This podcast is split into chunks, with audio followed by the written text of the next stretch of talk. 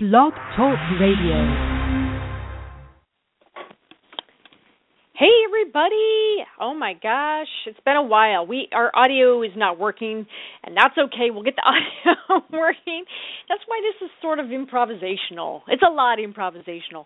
Well, welcome to the newly reformatted show. I'm Kathy Klotz guest.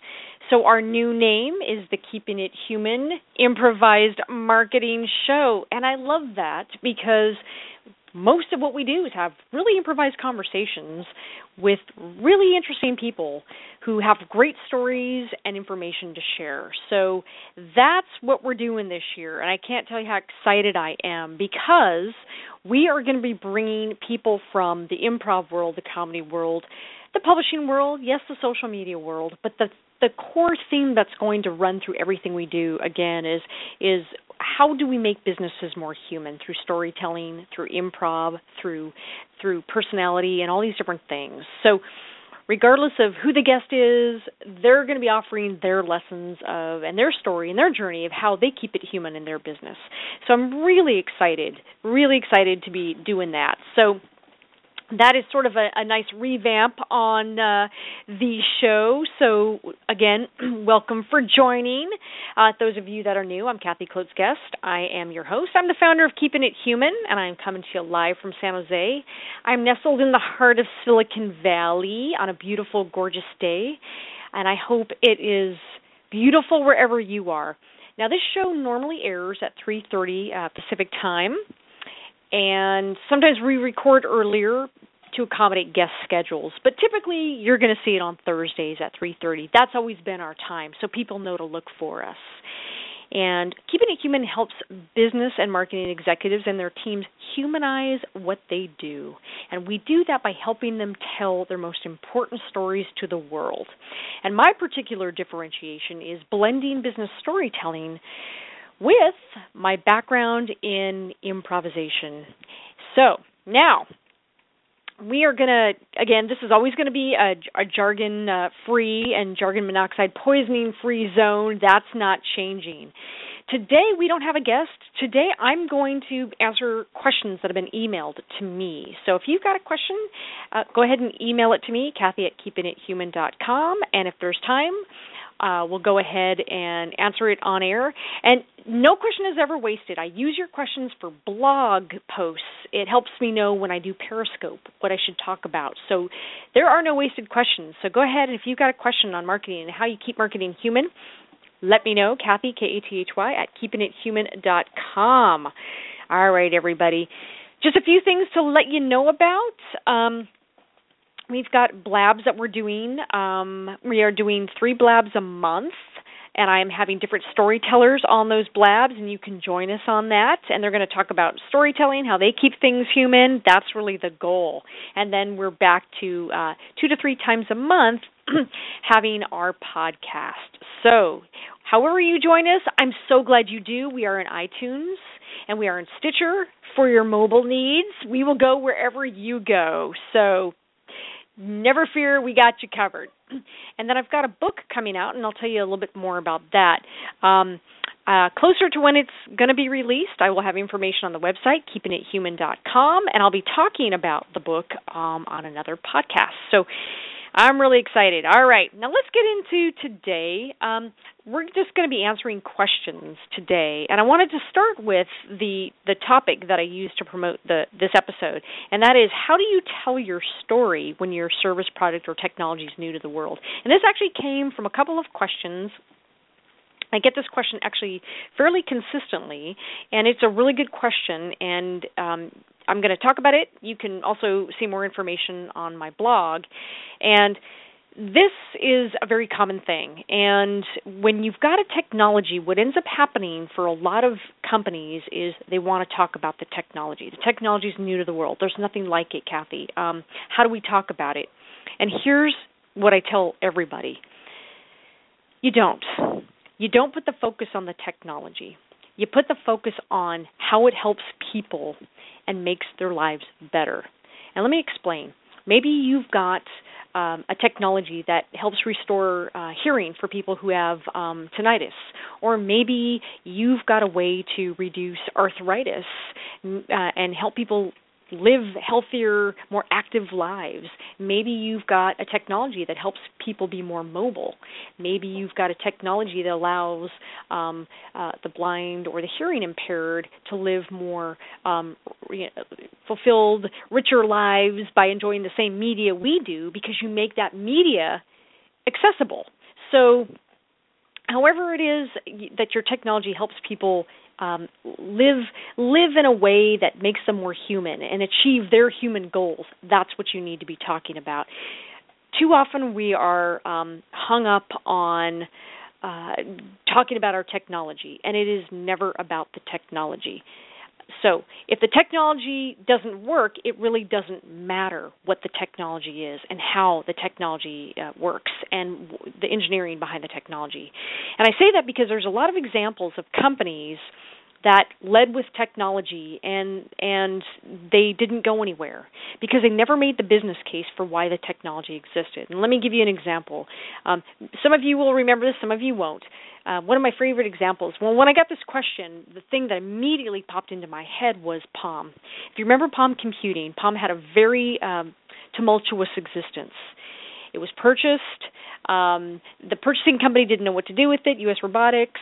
Uh, it got spun off, sold. Nobody really knew what to do with Palm. And when Palm first came out with its first handheld device in 1996, yes, 1996, pretty amazing, right? 20 years ago, there really wasn't a market for handheld.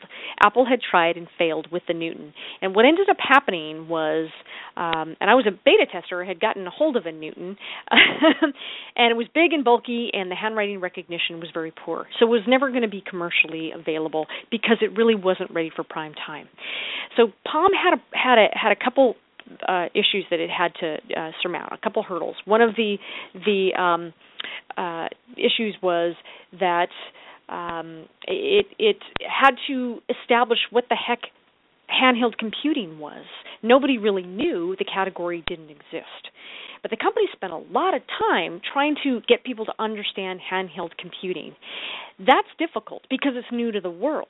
And when you're trying to get people to understand the, understand something that has no frame of reference because it doesn't exist in the world, it's an uphill battle there's nothing to compare it to. And I think would have would have been easier for Palm, and they eventually got there, just very late, is to talk about how the technology was going to make people's lives better. So mobile contacts. Now we can share contacts mobilely. Now no matter where I go, I've got that CRM, I've got that database of contacts with me everywhere. And I can um, input I can beam contacts to somebody and I can uh, share contacts easily. So now um, for anybody who needs to have that in business, that's a really really great thing recipes, whatever. So it, it, helps people have information at their fingertips in a really, really mobile way. And that, I think, was a really important message that the company got very um, tongue tied on and they tripped over themselves because they were so busy talking about the, the handheld and handheld computing. So, how do you handle something new? Well, when you have a whole new category and there's nothing like it, you have to anchor in something that people already know. So, if you had talked about it's like your your your desktop only smaller and you can take it wherever you go. That's a simple way for people to get their arms around. It's not really important that they understand handheld. It's that they understand that now they've got a way to take this mobile device with them everywhere they go.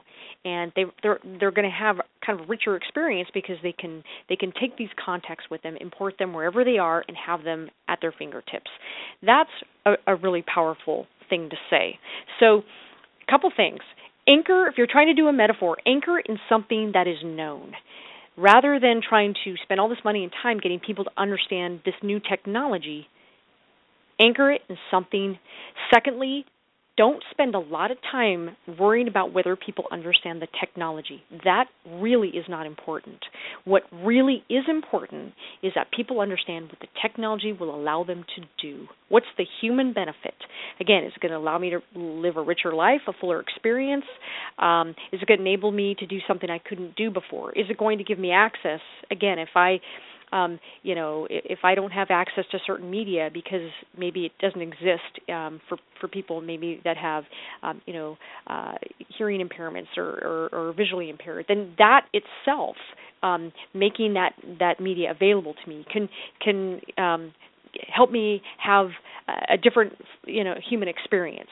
These are things that people care about. They care about their lives being better I'll say it again, and I, I've written this many, many times and on my blog, and I talk about it constantly because I can't talk about it enough. Keeping it human means people don't care about your technology; they care about why should I buy it. I need to know that it's going to make my life better easier, richer somehow. And it's not just about the economic benefit. What is the human benefit? How do I get there? That's the thing you need to talk about. Um, so just make sure it's a great question. Um, you know, just again, really keep it to something people know and don't call yourself the Google of whatever or the whatever you know the the um, uh, Tesla of what or of whatever. Those are really difficult benchmarks to to uphold. Anchor it in something that's a metaphor that people get their arms around. So don't use specific other brands because now you've benchmarked yourself against somebody else's brand and they have now set the standard for your brand story. You'll never own your brand story because you define yourself by Tesla or Google. So don't use brand specific analogies, but you can liken it to, you know, a new technology to, well, it's kind of like your car, it's kind of like this, it's kind of like that. Anchor in a in a general metaphor, and that's really powerful. And again, you got to be really clear about what the technology enables people to do. And I promise you, if you cannot do that, um, it, it's going to be an uphill battle for you trying to market your technology.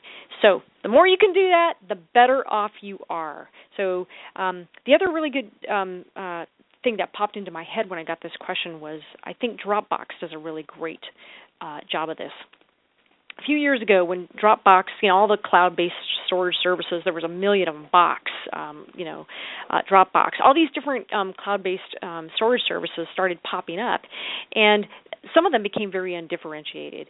Um, you know, I think Box right out of the chute focused on businesses, and I think Dropbox focused on consumers right out of the gate, although they have a business solution. But that's not really important. What's really interesting is that if you look at the way that a lot of these solutions marketed themselves, some really got into trouble because they spent so much time and, and energy trying to get people to understand what the hell cloud based storage um, was. Um, that does not matter. I will probably never understand the cloud because I know that you know it I don't people engineers can't tell me exactly where in the cloud my data is stored. Nobody knows. Which scares me, but I won't go there. The point is is that what's more important is it important that your under your your user understand how cloud storage works or B what it allows them to do. And so Dropbox did some really interesting marketing and some really interesting videos where they they they talked about you know this is bob. Bob likes to travel. Bob takes a lot of pictures and a lot of video. Video takes up a lot of bandwidth and a lot of memory. And how's he going to distribute this to all his friends and all his family who live all across the world? Well you know dropbox. I'm going to be able to deliver this put it up on the dropbox and give everybody access to rich media that takes up a lot of storage. Boom bada bing it's very clear. It's crisp. We know that um, this is about being able to share my personal story through video and all this rich media that takes up a lot of storage and do this effectively regardless of where my friends and family live in a very easy, convenient solution. That's the story. It's not how the cloud works. So I thought Dropbox did a really great job when they first um, came out. Um, so again, not about the cloud-based storage. I think the other example here, and it's not about technology, but but um, again, it's a really great reminder of why your product should not be at the center of a lot of the storytelling. It's got to be richer than that. I'm really impressed with what Marriott is doing right now. Marriott Marriott is they they they have a whole new studio. They they are the CMO of Marriott is approaching content creation and storytelling in this really powerful way. So what they are doing is they created a content studio and they partner with a lot of storytellers and production companies in LA and in the area. And what they do is they understand that people don't go to Marriott because oh I love Marriott. You might love Marriott, but that's really not the issue. you're there on an adventure. You're there to travel. You're there to see, you know, to do business or to be on vacation and have pleasure, all that other stuff. You're there because you want to have a rich adventure and experience. So the hotels really sits in the background. The hotel is not front and center of your world. So they hired studios to create these really interesting stories. You know, love, love lost and found at the hotel. Um, people meeting and networking at the hotel. So the hotel becomes the backdrop. It becomes the location. It becomes almost, in effect, a, a third character. Um, the setting as a character, which is you know a very interesting technique. So it's almost a, a, a character in itself, but it's a backdrop. It's not the focus. Nobody cares about the hotel. We don't go there because we're going to spend time in, tons of time in the hotel. We just want a rich travel experience, and that's really the focus. So they do a really good job, I think, of, of rethinking what storytelling and hotel as a as a just a backdrop to somebody else's story and somebody else's life of networking of love lost and found at the hotel of of luggage of people meeting of people going to to a wedding and, and you know all these different things. Totally makes sense and they do a really really amazing job. So again what is your product or service or technology enable in the world? And how does that make people's lives richer and better? Focus on that. Always always always. All right Great, great question. Um, another question that I got that I'm going to answer here is how do you convince management to care about stories and and to to invest more in storytelling? Boy, that's a question that I get a lot, and it is a it, is a good question. Um, so I have a lot to say on that. some of it I some some of it I cannot say on this uh, PG podcast, but you can go to my uh, website. Can go to keepingithuman.com, and and I've got a lot of storytelling uh, blog posts. But here's here's the short answer first. Um, they should listen to you. If you're working in content and marketing, obviously they should listen to you. But sometimes we know that that doesn't happen. So I have found that the shortest way to convince a boss is when it comes from the voice of the customer. It's very hard to argue with the voice of the customer. Um, get yourself out of the middle and enable your customer to weigh in. A couple ways you can do that. One way you can do this is you can actually um, split test. I've done this with clients. Take a couple of stories put them up online connect a download to it, maybe a white paper. I don't even like white papers anymore. I shouldn't say white paper because um, I think they're not great. But maybe an ebook or maybe an infographic or something that is a quick little of high value download for your audience. And have a story connected to it, and then do a split test to see which drove more downloads, which was shared more. You'll get a sense of, of which story is working um, the other thing you can do, because it's hard to argue with data, the other thing you can do is have your clients, your best clients, weigh in on some of your, your copy or some of your campaigns. Get some feedback and get the data and um, present the different options to management and say, look, the story based content uh, got this number of uh, you know uh, thumbs up and this type of, of sentiment and, and, these comments. This, the non-story based content, maybe if that's the situation, got this. Always let the voice of the customer speak for themselves. Um, when you present data, it's very hard to argue with that. So that's another way to do that to build your case. And I I really know from experience in, in having done this with clients and just in my own work, when you have data to show it it it, it becomes the case becomes just very uh it's incontrovertible. It becomes hard to refute and it it makes uh, um a better way for you to to get out of the middle of it um and and use the data to help buttress your case. The other thing is don't be afraid to write the story as you see fit and then go test it on your own. Go test it on your own. Um, any way that you can get that information and show uh, the results, I think will help make your case, and that's really, really important. I find it shocking that um, companies today will spend tons of money on pay per click, on SEO, and all the different things that are marketing tactics, really, really important tactics, but they neglect the most important part of that equation, which is the content itself. And um, you know, garbage in, garbage out. So you can spend all this money on on, and I've seen companies do this on on SEM and SEO and PPC, pay per click, and I got to get out of this acronym loop here, or I'll have to hit myself. and they spend all this money, um, but the results aren't that great, and and part of it is because the content that they're sharing just maybe isn't compelling, or it's not what their their customer or their prospect is looking for. So it's it's really important if you're going to go and spend all this money on the on on on getting that content in in in the face of the right audience make sure it is the right content. And that's that's a really important thing. So content is not something to be to be taken lightly. It's it's really important. So great question. Um, that's kind of the maybe the short and and long answer. All right um, and then do check the blog because i've got other posts on that as well. Um, let's see another question here. How do you use humor meaningfully? Okay that is a great question. Um, so I again I, have written about this over the years. I've written a lot about humor and marketing um, because I am an improviser. I perform every week. um, I also do stand up comedy, and I came out of that world as well as high tech marketing. And so for the last uh, you know 18, 19 years, I've done um, comedy pretty much every week. Um, and I did a one woman show in San Francisco last year, uh, an hour and a half show. Um, so, what what have I learned? All right, humor connects people, and that's really important. So, how do you use humor meaningfully if you're a company? Well, here's the thing I would say. There's there's there's two ways to come at it. Don't first don't underestimate the power of levity and a lighthearted touch.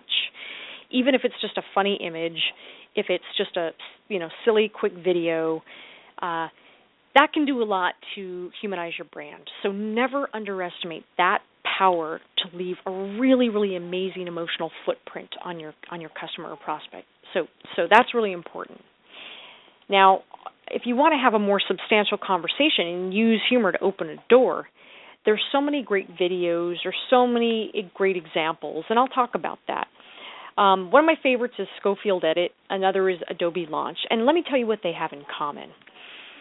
Humor, when you po- poke fun not at your customer, but at, but but you use humor to to show your customer that you empathize. Shouldn't say poke fun, but but empathize with their pain. That you get their pain point. Then you are connected to your customer and your customer says, "Oh, they get me. They get me." So Scofield Edit, I've written about this over the years. I love this video. It's a few years old now, but they are a production house. They do video production. And they created this really funny video that I just really loved and it went viral in like you know a week. Um, and it was all about these little vignettes that small businesses have to experience, where where people come in and they want to negotiate you on price and they want to talk you down. And there's this really funny scenario where a woman comes in and gets the haircut, and she goes, you know, so I want to try this haircut. Um, and after you give me the haircut, I'm gonna just try it for a weekend and see if I like I like it. And so the woman says, "So you don't want me to give you the haircut?" And she goes, "No, no, no, I do. I just don't want to pay for it until I, you know, get the haircut first, and then I test drive it for a while, and then decide if I like it." Um, and it's all these very funny conversations that I'm sure every small business can identify with because they happen all the time. And it makes you laugh and it it's rip roaringly funny. And they have you and they get the pain of what it means to be a small business who has to compete on price. They get it. You have to have these crazy conversations sometimes with customers who don't value you and then then so it's not even that they're shoving their their editing services at you. And here's the beauty of it. That video had very little to do with what they sell. They sell editing services. But what they say is look we get you small business we get your pain. We get it. Oh by the way we happen to do videos. If you're interested in creating a video to differentiate yourself and get out of that loop we can help which is very powerful. Now you've connected meaningfully because you've shown me that you get what it's like to be a small business and have these ridiculous conversations. That's empathy. So humor that leads with empathy connects. Really powerful. Adobe Launch did one that I thought was very funny. And they they uh they're they've got their cloud-based storage thing. Um and they did a very very funny video where this guy's counting down. It's almost a NASA-like kind of environment. And Obviously, they're they're doing this rocket, and they got everybody in mission control, and uh, all of a sudden the objective changes, and the guy gets pinged. Uh, nope, stop, stop the launch. And then, all right, no, it's back on. Nope, stop the launch. No, it's back on. And it's just comical how in a company changing priorities and how communication can change at a moment's notice uh, something else is happening with social media and you're getting these different messages and it's just like you know it, it can be very frenetic and fast moving and companies have to respond so quickly to things. And so it's very comical and what it says is, look, I get you. I know your priorities change. I know social media can be a lot to take in. It's a lot to um, have to respond to in real time. And you're always having to, to be real time listening is hard. Real time listening is hard and frenetic and fast paced and crazy. and it feels like sometimes you're you know, it's like a squirrel. You're chasing a nut. Um and then once you laugh at the truth of that because you're they've got you. And and then you're like, "Okay, now let's talk to you about our services." So, make me laugh at the pain, at the pain that I'm experiencing. Now tell me about your services and, and maybe how your services might actually make my life better. How's it going to relieve that pain? So lead with the pain, a funny kind of thing that people go, oh my God, that's true, that's true, and they see that the truth in that. And then you can segue from there to, all right, I've I've made you laugh at the truth of the pain and I've empathized with you. Now let's talk about a possible solution. You know, and so n- nothing heavy-handed, but that once you make somebody laugh, at that at that pain and that empathy and that truth you've got that connection and that's a really powerful way to do it those are some of the best ways i've seen humor used is is empathy um, and and that's that's something that i encourage all companies to do really know those pain points that what problems do you solve in the world and if you can't articulate it then you you've got some work to do as a marketing department. You better be able to articulate some really strong pain points in the world. So that's it. We're we're nearing just a few minutes. Um, we will be having, as I say, more more book authors and all that stuff on our revised podcast. Same stuff that we did in the last couple of years.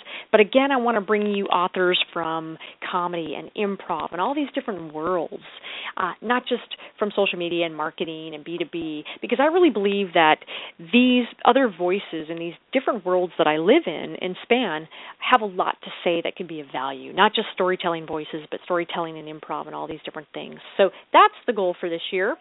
I want to keep it human. I want to offer you stories that'll inspire, make you laugh, make maybe make you snort out loud. Hey, I don't judge. um, and that's a good thing. If you snorted out loud, you had a good laugh. So I'm I'm proud of that. So that's what we'll be doing more of this year. If you've got questions, I really, really appreciate your questions. You can always email me, Kathy, K A T H Y, at keepingithuman.com. I love hearing from you. Thank you, thank you, thank you. Um, as always, you can uh, see things on the blog. You can go to Blog Talk Radio. Let me know what you want to see more of. I uh, I like to get those ideas, and I'll use them. If I don't use them for the podcast, we'll use them for blog posts and all those other things. So thank you so much. All right, everybody. I'm Kathy Kloats Guest. I'm keeping it human, and you keep it human out there too. All right, everybody. Until next time, take care.